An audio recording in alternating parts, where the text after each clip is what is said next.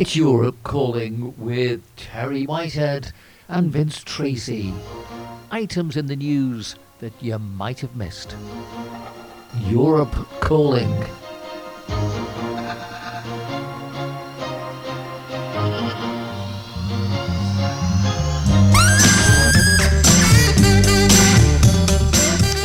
So, very good day, everybody. Welcome to our podcast for the 3rd of uh, March 2023.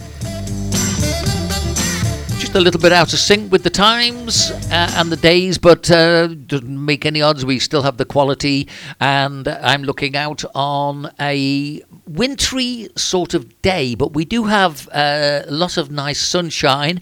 A bit nippy if you're caught out with um, maybe not taking all the uh, the layers you need, but otherwise, nice day. Let's go due west for about half an hour and find out how, how Terry is and uh, what's your weather like, Terry?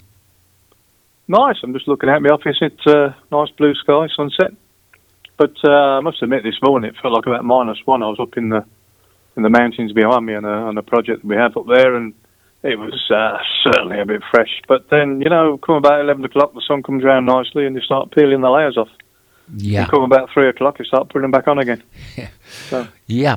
Okay, well, uh, we'll crack on, and um, I'm looking for some stories for Spain, and we found something which um, I'm not going to say I like, but we'll see what you think.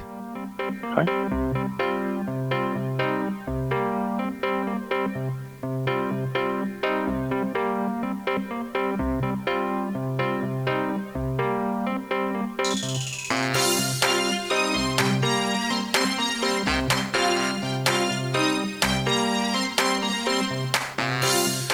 Okay, so the Spanish Parliament uh, Thursday of this week approved legislation expanding abortion and transgender rights for teenagers, while making Spain the first country in Europe that will entitle workers to paid menstrual leave.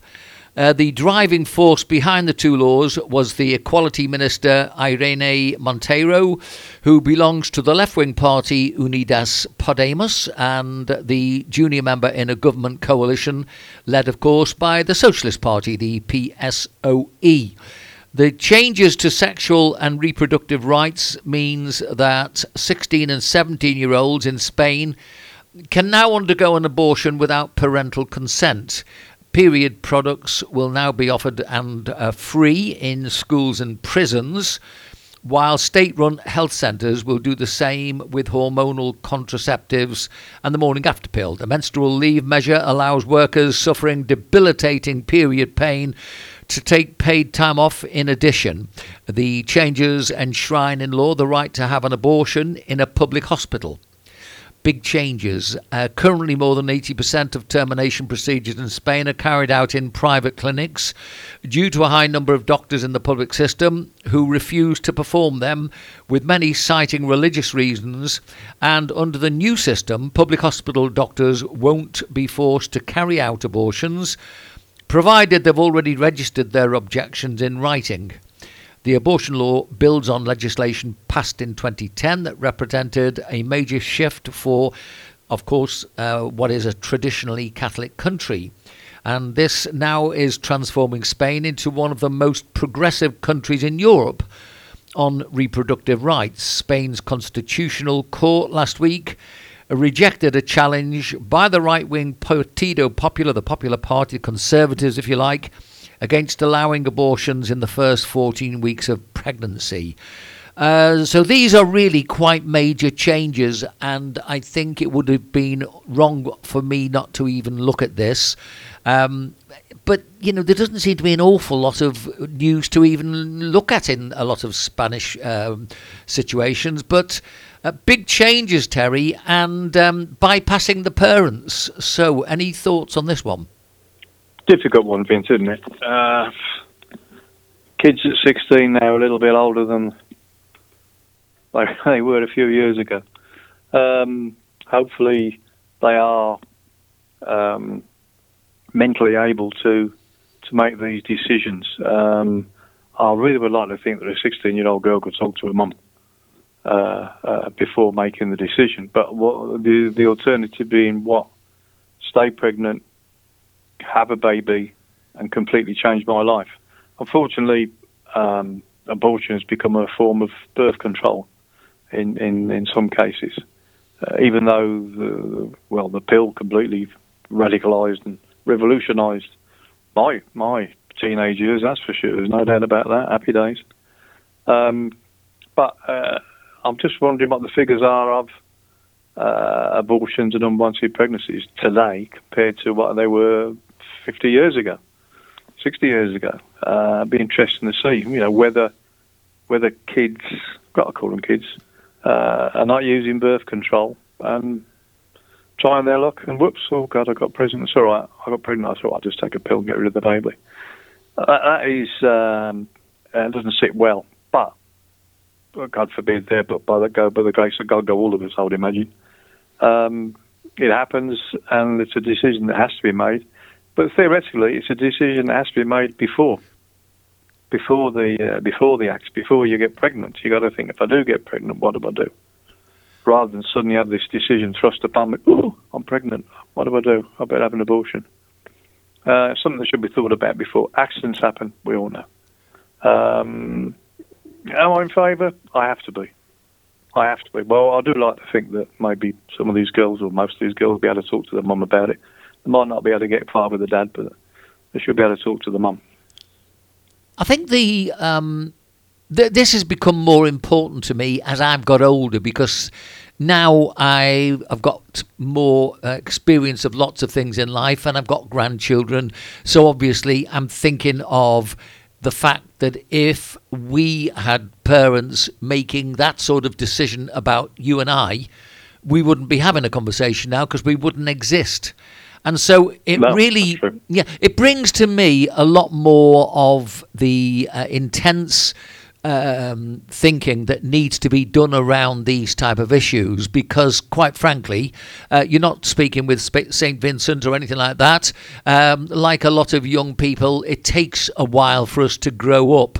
However, um, y- you know, I know that uh, the the annoying thing, probably more than anything else, is the majority of young men probably don't think enough about this anyway. Um, and you know, usually it's the lady that gets left holding the baby. Pardon the expression, but that is the fact of life. Um, you know, I think when it came to the, um, the the time off for the problems with period pains, I think anybody with any sort of decency would understand that one because I think any girl going through those sorts of problems, um, you know, sometimes you know that a particular person has got really, really bad problems in that area. So, Oh yeah, yeah, yeah. You know- I, had a, I had a member of staff, and uh, she, bless her cotton sock, she she worked her way through it. But you know, uh, very rarely would she have uh, any time off. But uh, she was suffering badly, and she ended up having a hysterectomy. But um, she she did suffer, bless her. So some don't, some just sail through it. It's not a problem. Others do. Yeah. Um, yeah, it has to be recognised. How do you work with it? I don't know. That's the trouble. You know, if I've got a, a factory of of a, of hundred women, now wait a minute, you just do the maths on this here a minute. How many how many days am I going to lose a month with those women? In other words, do I need to employ temporary staff uh, to come in, or what have we got to do? Uh, periods do happen on a regular basis, so then what I have to inquire as to when when my staff's periods are, where the dates are, so I can try and pre-plan when you're not going to be there. Obviously, all women aren't going to clock time off. That's for sure. We're talking about the the, the, the few um, women that do really have a hard time. Uh, but, but it has to be worked on. Um, you know, ditto menopause.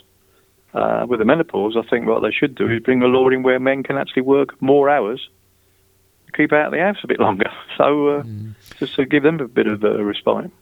very very difficult area because uh, you you don't realise the implications until you're embroiled in the problem, and I think that's the uh, the same can be said really of the fact that you know uh, young men they obviously uh, do what they do, and then um, you know there are too many that go missing and uh, don't pick up their responsibilities. So let's move next to transgender rights under the same uh, article that I was reading. And a separate package of reforms, also approved by lawmakers on Thursday, strengthened uh, transgender rights, including allowing any citizen over 16 years old to change their legally registered gender without medical supervision. Uh, minors between 12 and 13 will need a judge's authorisation to change, while those between 14 and 16 must be accompanied by their parents or legal guardians. So um, we really aren't getting away from this transgender issue, whether we like it or not. Um, it would appear that. Uh, you know, for this very small number that we um, seem to be looking at, uh, no matter what happens, it's going to mean that obviously um, there will be certain people, despite the things that I'm reading in the press, which show me that uh, a couple of years on, and they obviously will be regretting what's going on. Um, and again, it's another difficult area, but look, look, we we've come through life without this problem, Terry, um, or at least it's pathetic, Vince. It's pathetic. Um, very sorry for these people that do exist. Uh, there aren't millions and millions as they're trying to crack on. There are. They're a very tiny percentage. Uh, I do personally know people who who are, have become, how do I phrase this? I should say, have become homosexual. Um, no, have chosen to be homosexual because they can't hack it in a heterosexual world. I do know two people like that, mm. and they openly admit it. They're quite happy, um, batting on the other wicket, but it's not for any other reason other than they just can't seem to make it in the heterosexual world. Um, my problem, obviously, in the future is going to be if I've got 20 blokes on a building site and they all decide that uh, uh, they're going to be women this month, then they're all going to knock off for four or five days. Now, what am I going to do then? You know, if they'll claim they've got menopause problems, tongue in cheek. But it's it's it's it's ridiculous. It's not been thought out. It's something that needs to be perhaps recognised in a more general way. But that's it. Otherwise, you're going to be. What have they said now? It was in the Isle of Man. There was a class in the Isle of Man. They said uh, the teacher was giving a sex lesson and said was arguing with the children when they said how many sexes are, and the kids say two. No, he said there's 73. Oh. Oh. This is this is a teacher. Now, um, actually, it was a teacher who brought in his transvestite mate into the mm. class. Yeah. And uh, and then told them about how uh, how uh, women can have, have their sex changed, how men can have their sex changed, and all sorts of things. Uh, to the point that now on the, on the Isle of Man they have banned all sex education because of one class. So why wasn't this sorted out in the first place? What I'm getting at, Vince, in a long story, is that it's got very very silly extremely silly. The whole lot has got become tainted, twisted, blown out of all proportion. We are looking at a very, very small amount number of people. Get on with it. If you want to be a bloke, you want to be a woman, just do it. It's not a problem. You've not got to start creating 73 more, more toilets, uh, umpteen and legging more more churches because they won't accept them and because they won't get married. They need to get married uh, and, and be recognised officially etc., etc., etc. I'm not having it. I'm, I'm, not having it. Just get on with it. Enjoy yourself. We're born. You're born with a meat and two veg, or you're not. Uh, you're born male or female. If somewhere along that line you decide, you know, oh, I decide I'm an, I'm, I'm born an Aston Villa fan because my dad was and my granddad was, but I actually want to support Man United, God forbid, then I should be allowed to do that. But I haven't got to go out and and and, and have uh, a whole new establishment built around me by the fact that I've changed my my allegiance from Aston Villa to Manchester United. Mm. Uh, no, you just do it. I think it's, enjoy life. I think there's a bit more. Um, I think it's a very devious thing that's going on, and I think that the clue to really understanding how people are being manipulated more, if you look at a TV program coming from England at the moment, uh, look at the way the adverts are. Now the adverts have been changing very subtly over the last six months, and uh, we have all sorts of uh, families. First of all, it was almost totally uh, a black country, according to the advertising that was being shown. Uh, now we've got uh, more multicultural families in the UK than probably anywhere else in the world, which is rather weird. And now suddenly uh, we have all sorts of people who don't really identify quickly under a, uh, agenda, uh, you, you have to look very carefully and you'll see the subtlety. Like, for example, uh, you'll get things that were happening during the war when they had subliminal stuff in the in the um, theatres and, and the uh, cinemas. Uh, so you'll see two blokes kissing in the background and you're not too sure whether it's two blokes, but then next time you look, you will see, and two women likewise. And now we have the transgender people coming into the advert. So I think that realistically, you can see there is tremendous manipulation. Um, it brings annoyance with it because certainly you don't really feel that 98% should change for 2%. I don't think it makes any sense. Not even 2%, Vince. I agree entirely. Absolutely agree entirely. It's absolutely pathetic, absolutely ridiculous. We shouldn't even be giving airtime to it. We shouldn't even be discussing it. Uh, recognise it by all means. I haven't got a problem with that. But okay. None of it rammed down my throat. What goes behind, I'm behind everybody's doors is their own business. Every family, every couple, what goes on behind their doors is their business and their practice. They don't need to have official recognition on three streets from three streets further down that what they're doing in their house is different to what they're doing in the other people are doing in their other houses. Mm. It's it it is what it is. Life is wonderful. Enjoy it. Get on with it. Stop complicating it. Okay, Terry, we'll move on and uh, we'll go to uh, this one.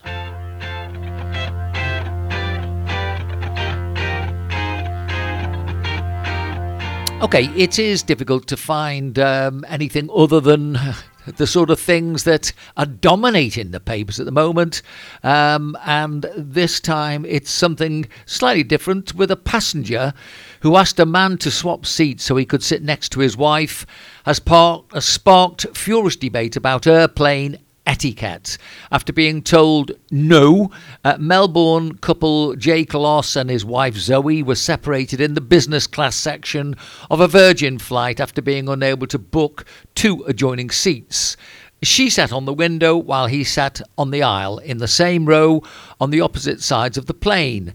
Uh, Mr. Kloss, uh, in a TikTok video with the captain, um, uh, Am I in the Wrong? explains how he wandered over and politely asked if he could change seats with the traveller sitting next to his wife.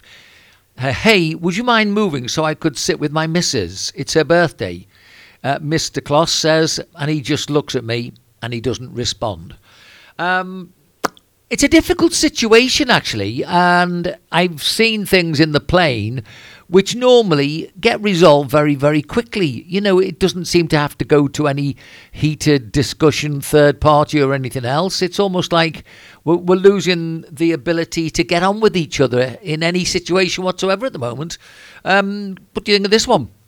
Well, I mean, especially talking business you're talking about a lot of bloody money for a seat, Vince. Mm. And if you've actually picked that seat out that's the one you want, then lo and behold, that's what I'm going to be sitting in.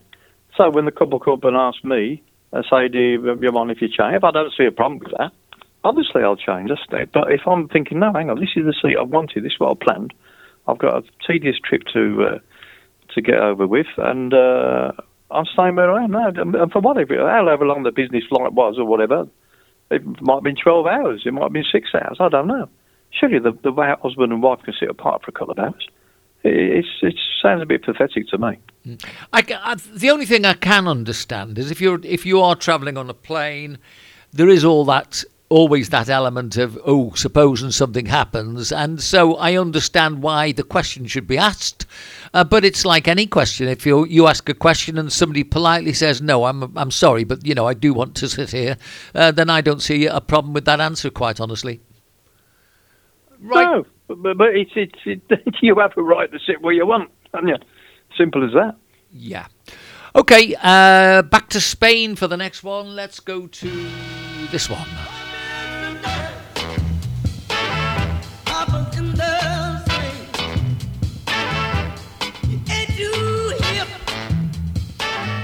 Okay, Spain's move to snub the budget uh, British tourist in search for the upmarket holidaymaker is causing misery for residents in Mallorca and Ibiza, who are now forced to live in vans because they can no longer afford soaring rental prices. Uh, I'm reading this, I'm not making it up. Locals from the Balearic Islands said they'd been left wondering how they would survive and afford to rent or buy properties amid increasing prices that have been driven by a shift towards upscale tourists who can afford more expensive properties. People are now looking at how to survive, says Rona Pineda, 32 year old who shares a two bedroom apartment with a couple in Mallorca if you have a nominal, sorry, a normal salary, it's very difficult to find a place to live nowadays. The comments came after the director of tourism for Mallorca, Lucia Escribano, declared her industry chiefs are not interested in having budget tourists from the UK as the island attempts to rebrand itself from a destination for cheap drinks and beach parties by limiting the number of UK tourists. This move away from the budget British tourist and towards upmarket visitors from the likes of France, Italy, and the Netherlands has meant that rental costs and housing prices have skyrocketed. Well, we certainly know a little bit about this. Uh, you, of course, uh, have lived here far longer than my um, mere 20 years. So, um, what's your take on this one? It's horrendous, Vince. Uh, I, I, couldn't believe. It. I read some statistics just a, a few weeks back uh, it was an article in, in, one of the Spanish papers uh, saying about the cost of renting a, renting properties here in Spain, and in the last year it's gone up 38 percent in in Madrid. I think it's something like 28 percent here. increase in rents. Now, this isn't me, doesn't mean to say that your your your property you're renting has gone up 28 percent in Alicante from last year to this. It means new new stuff that comes on the market is now being pitched at these prices. Obviously, if you've, you've got a contract, you've got a contract, but new stuff is being pitched at these prices now, horrendous prices. Why? People can't afford to buy a house. So, the laws of supply and demand means I have a house, therefore I have control, therefore I can charge whatever the hell I want. And couple that with uh, the increased cost of living costs that we've got at the moment, electricity, etc., gas, uh, food, it's a horrendous problem for, for all concerned, and I can fully understand what's going on in Mallorca. And you can multiply that right across Spain. Uh, it is horrendous. It really is, I don't know, un, unfathomable how how that can be allowed to happen. See, there isn't any really council, uh, any sort of council houses in Spain. Yeah. Um, and that's really what I think. If the government got any brains in their head, they've got to start looking at that now. Uh, it's a good investment for them because I mean, the building industry, industry which I'm in, is, 100% flat out at the minute. And I'm not surprised. Of course, I'm going to be flat out. If people realise that they can get massive rentals for a property, then they're going to want me to build as many properties as I can for them. But I think it's something that Spain should should be looking at, and very, very quickly, because uh, you're just gonna you're just gonna lose the, the kids of Spain are just going to bugger off. To be honest with you. Uh, I mean, I've got four kids, but none of them are, none of them live in, in, in Spain. Actually, one of them's just coming back now. So because because she's she's paying paying a fortune for for, for rents in uh, in London where she is. But, it, but, but um, if the basically it's the price the kids out of the market. Yeah, if the tourist uh, officers in these places are trying to take everybody up market, then it really also seems to imply that they're having a target against the British budget tourist. Um, so that seems to be uh, maybe. No, I, I, don't. I don't. No, it's just money, Vince. It's just money. Well, let me and, give and, let me give if, you a perspective. If, if Mallorca's always full. And these places are full anyway, and if they're always full, they always will be full. But no, but what? Yeah, it's not who um, not many. I don't know what percentage is actually rents property when they go on holiday. Mm-hmm. Especially, especially when you're looking at budget British tourists, they they want the cheapest hotel they can get their head down in, um, in, in, the result of their choice. So I don't think I don't think that's that's the market that's been affected on for one minute. Well, that's the area that the paper seemed to have headed in. So let me look. Well, what paper? What paper was that? Um, was it a British paper? Oh yeah, I, I, always look at British papers. Uh, oh no, but, well, well but, you just answered the question. No, sp- Spanish. Their biggest market is, is British tourists. Yeah, so but of course they're going to dedicate the article to it. Yeah, but they are written. T- Terry, they are written by people that live here, so I think that authenticates that there are other ways to look I at really this. don't think that. I personally don't think that would affect the market at all. Okay, well, let's just see. I'm going uh, over to a little bit later in the article, and this might sort of throw a bit more in. France's National Tourism Development Agency said in a recent statement that the British market is always a priority, and we must work tirelessly to reinvigorate the flow of tourists towards France. Portugal has decided to dismiss EU laws that prevent UK visitors from using e passport gates due to Brexit to speed up airport waiting time and facilitate the arrival of British holidaymakers. Other European travel hotspots are keen to keep the Brits coming too. At the World Travel Market 2022, Expo uh, in November, uh, Greek tourism minister uh, Vasilis Kikilias said more than 3 million British travellers had visited that year and declared the country was keen to continue bringing more tourists.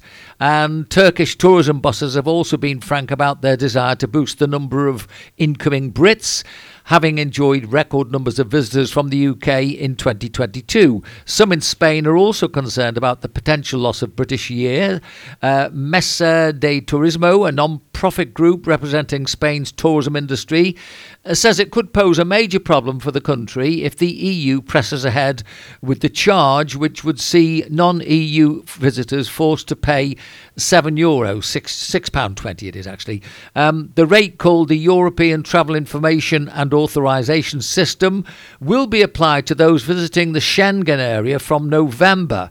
Describing the tax as a threat, Mesa de Turismo said it risked undermining Spain's tourism sector, and these ETIAS documents will apply to visitors from uh, 63 countries, including Britain, outside the European Union, and it was first confirmed by the EU in August 2021. Now, I think there's a bit of possibly what you were talking about in the early part of your comments. There is, or there have been other articles as well, which seem to want to be taking. I think I was reading uh, Tenerife or Lanzarote was one area uh, where they specifically said we don't want any more uh, Brits. We don't want them. And you know, you do wonder why that would be the political. Uh, it, the impl- implication would be that either there's not enough money coming in, or there's a lot of problems. So, is it a bit of both? Do you think? Have you travelled on Ryanair lately? yeah, okay, but take take and, share, and shared your wonderful experience with, with half a dozen uh, stag doos and hen parties. Um, it's big money, but my God, what a big aggravation! I mean, we all like a bloody good time, obviously, but I mean, it's awful. These people pile, pile themselves onto a plane, com- out their brain half the time, and then carry on drinking and become completely obnoxious. Um, wonderful, thank you very much, Ryanair but it's it's um, you can't blame some some areas from from not wishing to uh, encourage British tourism in, in, inverted commas. It's a certain element of of, of tourism from Britain, um, but you make it cheap, they will come, and that's certainly with Benidorm. Uh, it was made cheap, so it, it's it's it's paid the price ever since. Benidorm should have been the prime resort in the whole of the Mediterranean. It's got everything you can ask for. It's huge, it's flat, the beaches are safe, they're massive beaches, the sea's wonderful, etc., etc., etc. But it pitched itself at the cheap end of the market to grow quick, and that's a massive mistake that they they, they did, and they're they're forever paying for it, forever paying for it. But it's it's and that's depends on the flight you're getting. So obviously going to Alicante to Benidorm, you are going to you can, can well get a bit of upset on the flight. So if, if if you want to start deterring certain areas of tourism, I can understand it. I really can. Well, I think it, it, it ebbs and flows for me because I can remember when I went from Britain to do a season in Tenerife. And of course, uh, people were telling me, oh, well, you know, uh, Benidorm used to be awful, but they've changed it now and it's going to be a heck of a lot better, more family orientated. And uh, then, of course, between, well, between 2020 and uh, 2023, something has changed again. Now, does that indicate that it was a change of politics at the town hall, or what do you think? No, it's it's it's very easy. You got a board outside your bar saying uh, San Miguel one euro, a euro a pint for for for a beer, and then, then it goes all around Facebook very quick. Benidorm, this certain bar there, they're all doing euro a pint. Everyone piles down to the bar. So what are the other bars going to do? They're just going to have to drop their pants and drop and drop everything down with it, all the prices with it, Yeah. to try and stay in business. That that's happened when I was when I had clubs and bars in in, in Benidorm back in in the seventies and eighties. Uh, it was happening then, but good God, there, there was there must be ten times more establishments there now than, than, than when I was there. But we, we, we had a we had a, a business where we, we we concentrated on, on, on giving bloody good service and, and a great time for the clients, and we charged for it. I we never ever practiced uh, cheap sales, but everybody else around me was because they couldn't supply the service that we were giving. But it's it's it's awful. Uh, and I, I remember, Christ, where now? I got out of it in 1982. I remember about 20 years later going through Benidorm, which is very rare for me. I live 10 minutes away. But if I go into Benidorm once a year, that I mean, I'm not exaggerating, that's it. And I was looking at breakfast prices, and I'm going, hang on, we, we were charging we were charging that 20 years ago. it, so there is no profit to be had. So you're you're attracting everything for the wrong reasons. Like I said, Benidorm should have been the best resort. It's been completely been mismanaged from day one. From day one. Okay. But Well, how look, do you do it? You can't. You can only do it by making quality establishments and creating that, and by shutting down the the the the, the, the rough end. The, the I'll say the cheap end, not necessarily, but we all know where the rough places are in Benidorm. And frankly, there's far too many of them. But that's and and so it it it puts off families and uh, and and a lot of people from coming to Benidorm and attracts the people that are filling up my Ryanair flight next time I go to England, which is in two weeks' time.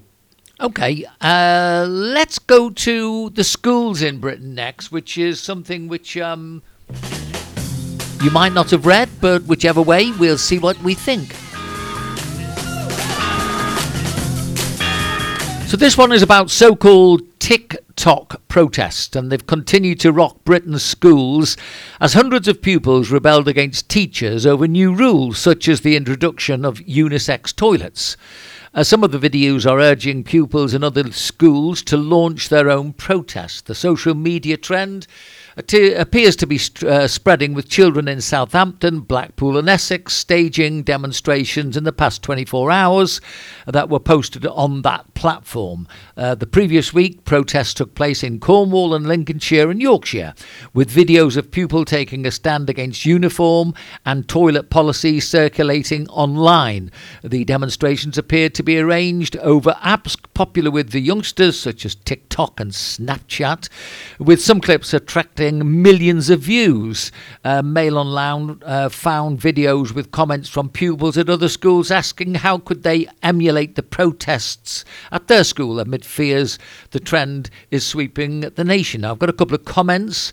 Uh, Mr. X says, I imagine they're reacting to the general state of the nation. They're not stupid.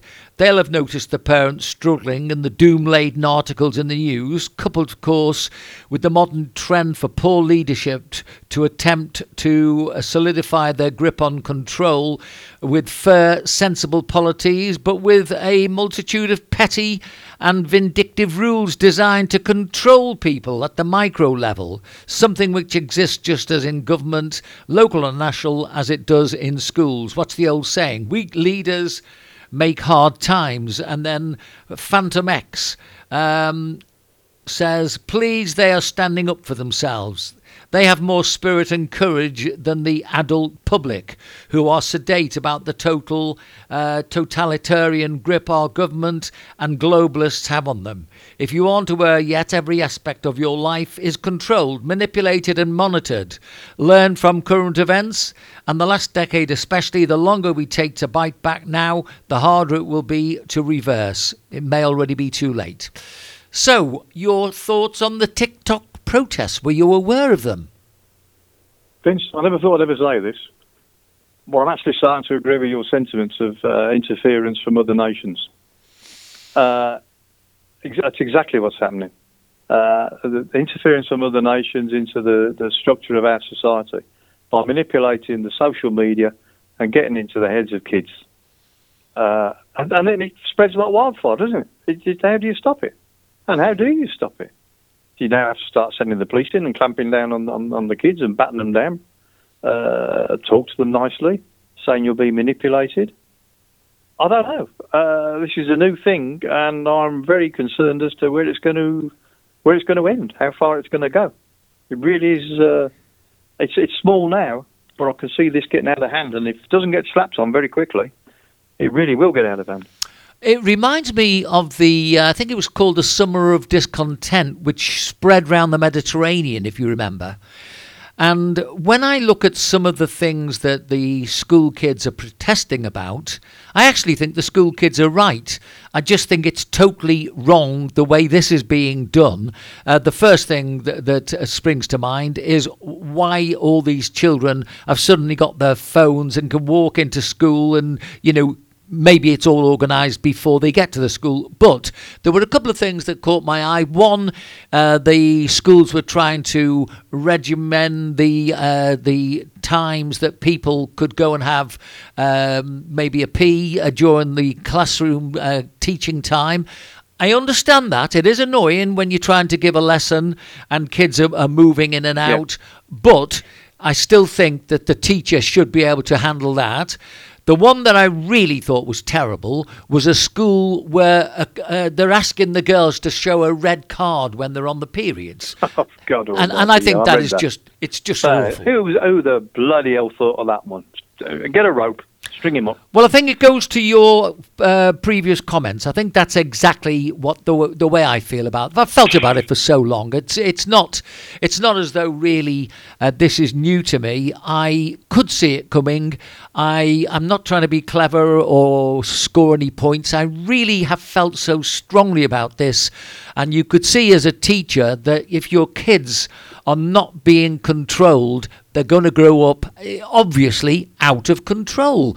The mm. parents themselves, they're out of control, which is probably why there's some of this has leaked uh, leaked over to the tourism sector, where some of the tourism leaders are thinking, well, we don't want that sort of behaviour uh, to come and permeate into our society. So. Uh, I think it is. I think it's a very, very well thought through uh, series of things that um, it's a weapon, Vince. It is. The, the weapons. It's look what's happening in. Look what's happening with Russia and Ukraine. Ukraine are at war with an invading army from Russia. Being, uh, and Ukraine is being supported by the rest of the world, the bulk of the rest of the world, certainly by Europe and United States. And but how? How is Ukraine being supported? Well, certainly um, latterly they've been receiving weapons and there's about to get some tanks and maybe even get an airplane. You never know. But the original idea of defending Ukraine was economical, was putting economical pressure on Russia. Well, that worked out well, didn't it? Because it's, it's a dog that come and bit all our backsides. Yeah. Um, uh, I don't think anybody thought that one through. Um, it is, you know, there's no winner in an ass kicking contest. It's it's uh, it's shocking that. Um, but, but is it working? It, it's shocking what the, the, Europe and the Western world did uh, to try and put pressure on Russia. Shocking the point of view that it hasn't actually worked, has it? And I don't think it will work. But it has come and, and, and, and wrecked us all. But it's it's it's it's the way of the world. It's it, you know, 50 years ago would have been putting our camouflage uh, uh, suits on and getting out there and grabbing a rifle and going out to do battle. But now it's it's it's it's works other ways, and so the fight back, simple fight back, will be get the kids to write in the schools. It's very easy. One bloke instead of having an army of men trying to do a battle, you can have one bloke with a computer can start hacking into things and getting into social media and spreading discord and crap and lies, uh, and feeding the kids that that will believe anything, frankly. Um, and, and, and, the parents, you've got, you've got riots on your streets and in your schools and the parents, because I think the parents are equally bad.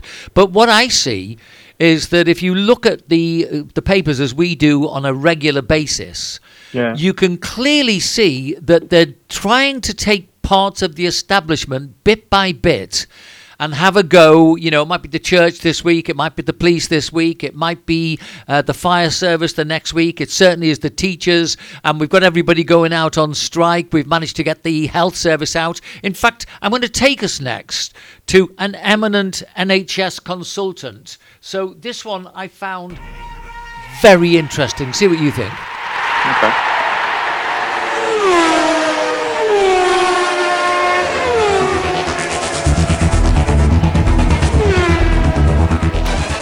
Okay, the music there to clear our thoughts as we look at an eminent NHS consultant. Now, this guy has been found with more than a hundred abhorrent and perverted images of children on his phone, but having got those, he's been spared jail. He's a plastic surgeon. Funnily enough, you might get the irony from the name Mansour Khan, was deemed a pillar of society and coached a girls' rugby team but of course led a double life. He downloaded an anonymous browser and accessed sites on the dark web to download dozens of the most revolting photos of children as young as two. This was what the court was listening to. When police uh, followed a digital trail from Snapchat account and arrested him, the 54 year old father of four claimed he wanted to protect his children from what they might find and was doing his parental responsibility in accessing the dark web. Khan appeared at Salisbury Crown Court, Wiltshire, after being found guilty at a five day trial of three charges of making indecent photos of a child. He was spared an immediate prison term for the offence between December the 10th, 2020 and August the 24th, 2020 when he was working at Salisbury District Hospital and the University Hospital in Southampton. He walked free after a judge was told there was every reason to believe he would never appear before a court again and had led a life which hugely benefited his community, including coaching the rugby team. Khan's trial heard he used encrypted sites to massa, uh, message others, accessed the dark web anonymously, and repeatedly accessed child pornography on his mobile phone. I'm amazed with this one. What do you think? I'm disgusted, mate. Absolutely disgusted. Do you know what I'm disgusted with? Well, not disgusted so much with the bloke because he's one of many. I'm disgusted with the type of judge that somehow uh, uh, get in these positions of, of, of, our trust to, to look after us, protect us from these individuals, and they are failing miserably. They are not protecting us. In fact quite the opposite. They are they are encouraging these these individuals to uh, to, to carry on with uh, doing what they're doing because there is no. Uh, it's just well, it's beyond words, mate. It's, it's beyond words. I, I, really get annoyed thinking about but the the the the the, uh, the, the judge system uh, that we have in the UK uh, and probably other countries as well. But uh, to have um,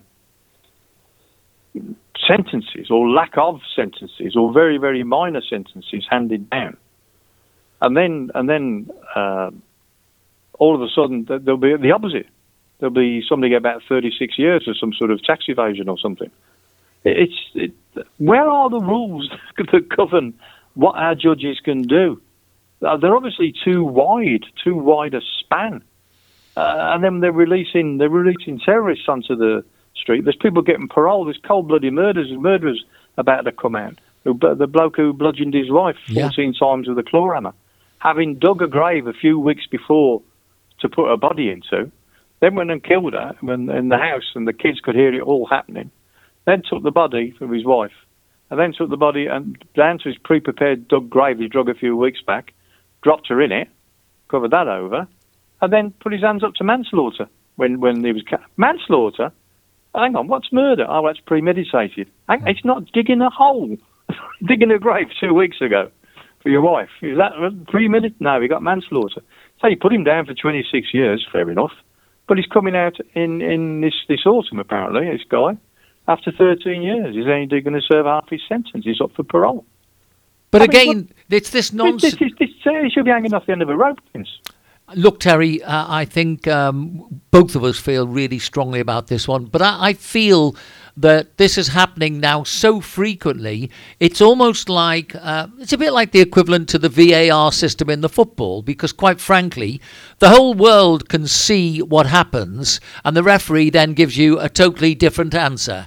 And now, mm. if you take that analogy and say that everybody with any sort of um, decency would look at this story and that guy wouldn't come out of prison for about 20 years.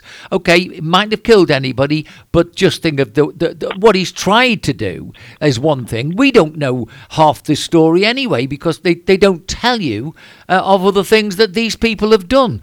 But to be actually able to tell us that he had uh, led a life which hugely benefited his community I'm sorry. Um, these. Well, Jimmy Savile was a great guy. well, I mean, he, he never served a sentence because he never got captured until after he was he died, and they buried him with full honours. Um, but he, I'm, they're making a film about it, aren't they now? Um, but it, it's um, he was a great guy up for what he did with the kids. But hang on, when we just reword that one what he did for kids on TV, uh, the Jim will fix it thing, etc., etc. Wonderful. Of course, what he did in his private life with kids is absolutely diabolical, and he should be hanging from the end of a rope. Mm. In fact, I like to dig him up and then hang him from a rope. Mm. It, it's it's it's it's it beggars belief, really, Vince. Um, the, the judicial system has to be a deterrent. We've had this conversation many times. Yes. If it's not a deterrent, it doesn't work, does it? Of course. And, and a bloke who bludgeoned his wife 14 times with a claw hammer, having dug a, a grave a few weeks before, you can't tell me that after the after 13 years he's not the same man that he was then. Well, yeah, you are, mate. And that's the end of it. Stay in the jail. I think the thing that I can't understand more than anything is that we are led to believe that judges are people who would have uh, the ability to judge. Now, if you and I can have a sensible conversation, and both of us can see quite clearly that somebody who has premeditated, dug the grave, and then committed the offence needs mm. to be put behind bars for the rest of their lives, then uh, we're talking rationally. We're not actually, um, you know, going off the rails to actually come to that decision. Whereas this is supposed to be somebody who has got all the uh, ability which other people like us maybe are judged not to have. I'm sorry. I think there's something that is, uh, again, behind this.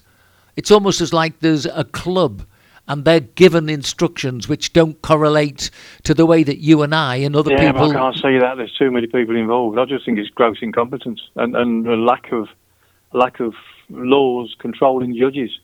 Uh, if you've committed, I mean, it's uh, trouble. I mean, the, the fences vary wide, widely, and a clever. If you've got the money, you're going to get a really good lawyer, and you're going to do a lesser sentence than than, than us poor buggers who haven't got any money, and we're we're going to serve the maximum. So again, money talks, uh, and I always think that any any any sentence or, or, fine that anybody gets should be commensurate with their their their their, their personal income.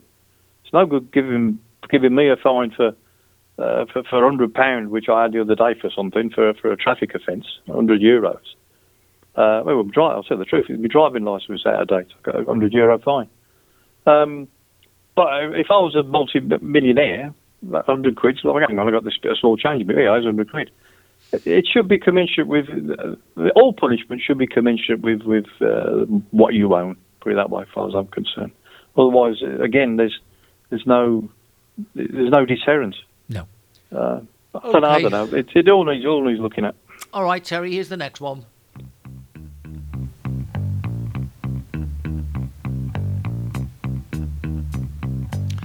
Okay, so, over the last few years, Britain's towns and cities have been getting slowly and irreparably transformed by council zealots obsessed with driving motorists off the road, pushed through by authoritarian, Stasi like um, councilmen with green agendas, many of the UK's most bustling cities have been rendered no go zones for drivers due to new draconian regulations. Uh, in the latest experiment, uh, cooked up by eco nutters, Kent's only city will be swallowed, digested, spat out, and carved into five new restrictive driving zones, uh, which will split locals into districts, turning Canterbury into a 15 minute city in all but name. In Oxford, frustrated drivers have assaulted pensioners after their council pushed through a trial scheme requiring motorists to pay 100 day permits to drive through new 6.5 million traffic filters on six arterial roads in the city. Should residents fail to pay their permits or be caught out, they will be liable for a £70 fine for driving on the roads their council tax contributions have paid for. Meanwhile, in London, the Sadiq Khan plan to increase uh, ULEZ to all outer London boroughs facing Londoners to pay £12.50 a day to drive around has been blasted as relying on data that's complete nonsense. Do you see it as complete nonsense? Absolutely. Uh, so certainly Sadiq Khan and his ULEZ system, because no one said boo to a goose when he when he brought his his original uh, uh, zone, clean air zone as he called it uh, which is just another word for tax. Don't forget, King John started the tax system when he when he invented the the window tax. He thought, brilliant, I'm going to make a lot of money here. Every window in the land, they're going to pay me money. Yeah. So the peasants bricked up the windows. Then he invented the fire tax. Get around that one. So Sadiq Khan's done the same with his, his ULEZ uh, system, where people pay a, a, premium for driving through the centre of London. He's now extended that to virtually the whole of Greater London. Which, if you've got to pay twelve pound a day or twelve pound, that's outrageous. It, it, it's ridiculous. And do not tell me it's for clean air because it doesn't stop cars going in. It doesn't stop dirty cars going into London and, and, and he says killing children. One child died officially from, from, from smoking, uh, exhausting inhalation, etc. Um, obviously, many more must have died, and it's obviously not a good thing. No one's going to say it is a good thing, but it's it's an absolute lie to pretend that he's, in his case, system uh, of, of, taxation on all vehicles to get to give London clean air. How does by charging me twelve quid on my car give London clean air? Where's the money spent? Big extraction things over London. Is it sucking all the air out and, and blowing in air from the countryside on big tubes? That's what's happening. No, it's not. It's filling his chest because he's he's completely overspent his budget. He always has overspent his budget, and the easiest way to get money out of people, like all governments know this, is by cars, either by fuel, either by taxation, by whatever way you want. And he's got the ULEZ system, which is the the the the, the, the London uh, uh, clean air zone, yeah. and he's going. He, he he bought all the cameras for this Vince. He hasn't got it through yet, but he purchased all the cameras over a year ago. Now, why would you go and purchase all the cameras over a year ago when you haven't even got permission for the system yet? I really hope that in this case now they blow him completely out of the water and show him up for the charlatan, evil uh, git that he is. Um, and everybody who voted him in, they should really be pleading uh, that, that they get him out again because he has done so much damage to the people of London. It doesn't affect me; I don't live there. Yeah. It doesn't affect me; I don't live there. But do you imagine living living? I mean, it's been bad enough you lived in the centre of London all these years, but now you live in, in Harrow or wherever, or Pinner or wherever you want to be and now all of a sudden you, you, you, fact your car's parked, you're going to have to pay 12 quid to go around to Sainsbury's to go and get some shopping. Well, I saw. It's outrageous. Well, I saw that people who obviously felt like you did were boycotting or at least trying to picket against a meeting that he was at. Um, and he went on his microphone and told everybody that uh, they were all right wingers and uh, probably extremists and everything. And oh, you... this this this is the end of him now. This is what I'm glad you mentioned that because this will finish him. Thank God. Uh, and if it doesn't, I want to know why. He, he, because he knows he's been caught with his pants down, literally, by by, by trying to commit a fraud uh, with this uh, declaring this zone, which is purely to to to to to, to line his pockets, uh, to try and put money back, which is completely overspent. Uh, and he's come out with these draconian sayings that everybody who was against it is Nazi, is right wing Nazi party. Literally, that's what he said. But that's including, of course, members of the Labour Party that are also MPs uh, that are also against uh, his system. So he's calling all of them. He's made he's made a big mistake. Now, the problem with all these people, Vince, somewhere at some point, they all start to believe their own publicity. Yeah. All the lies and publicity they may build up about themselves, when they start to believe it, i.e., Donald Trump, there's a classic one, when they start to believe it, that's when they fall down. That's when it all falls apart. Happened with Boris Johnson. Hopefully, this will be the end of Sadiq Khan and he can bugger off back to his tent wherever he come from. Okay, I've got something that uh, is a bit more on uh, a school, but uh, with with a change. This one. Okay, so this is about a deputy head teacher in line for a payoff after he was unfairly sacked for restraining an out of control female pupil who attacked him. Clive Kitchener tried to block the path of the girl, who then walked into him, hit him five times, kicked him, and broke his glasses. This is an employment tribunal was listening to these details. He's 55 and he had been asked to make sure the child left the school after she had been excluded for walking out of lessons and throwing objects.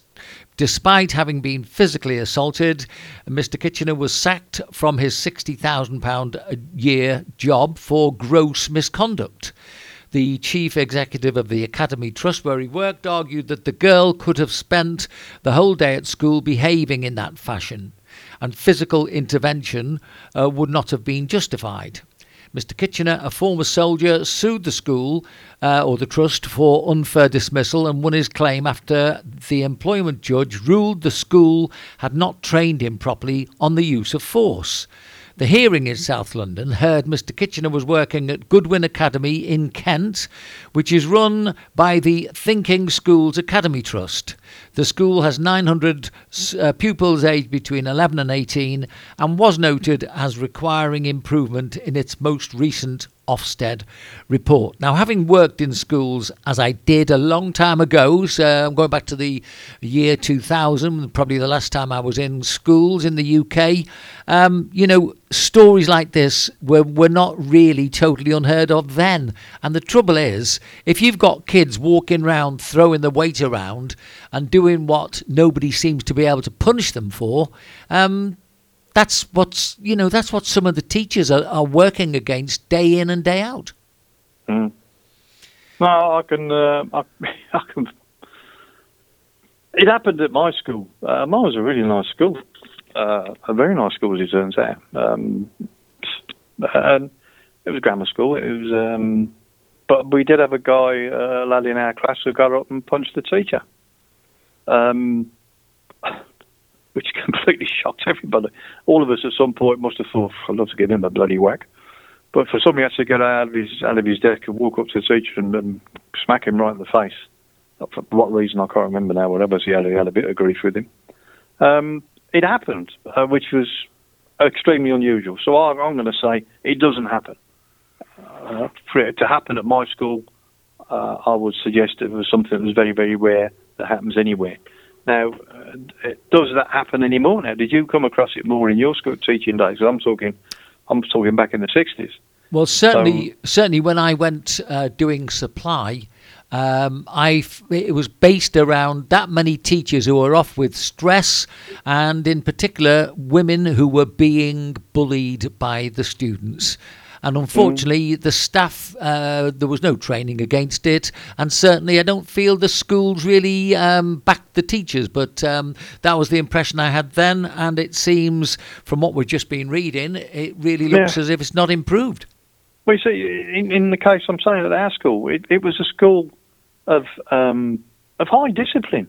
We, we, would, we would never even contemplate doing something like that as a pupil. It was a, a, a school of, of, we all knew what was right and what was wrong. You do anyway. You don't walk up and punch anybody uh, without good reason. But to actually do that to, to, to a school, a school teacher, uh, you know, whacking a kid in the playground might be one thing, but to walk a, up the length of a classroom and punch the teacher, that takes some doing. And for that to happen uh, in a school of, which in other words, it was not exactly a rowdy school that I went to. It was a very, uh, very good school and people behave themselves. And for that to happen, I consider very rare to the point that, that's why I declared, I don't think it actually happened in most schools. So that's why it's interesting to ask you uh, uh, how, what happened when you were in, because I'm talking about the 60s. So when you were when you were teaching, Um, was there any? Was well, you, you, said about stress, but was there any physical violence? well, put it this way: uh, there were times when you would actually have somebody would come up and they'd look in your eyes and try and physically um, intimidate you. Fortunately, mm. I was able to look after myself in that respect, uh, but otherwise, mm. for the lady teachers, it was awful. Terry, that takes us right up to the hour. Wow, that's quick. It was it gets quicker and quicker. Uh, once again, big thank you, Terry, and uh, thanks for Cheers, your company. Catch you Lovely. next week. Speak to you next week. Thank you, Terry. Adios.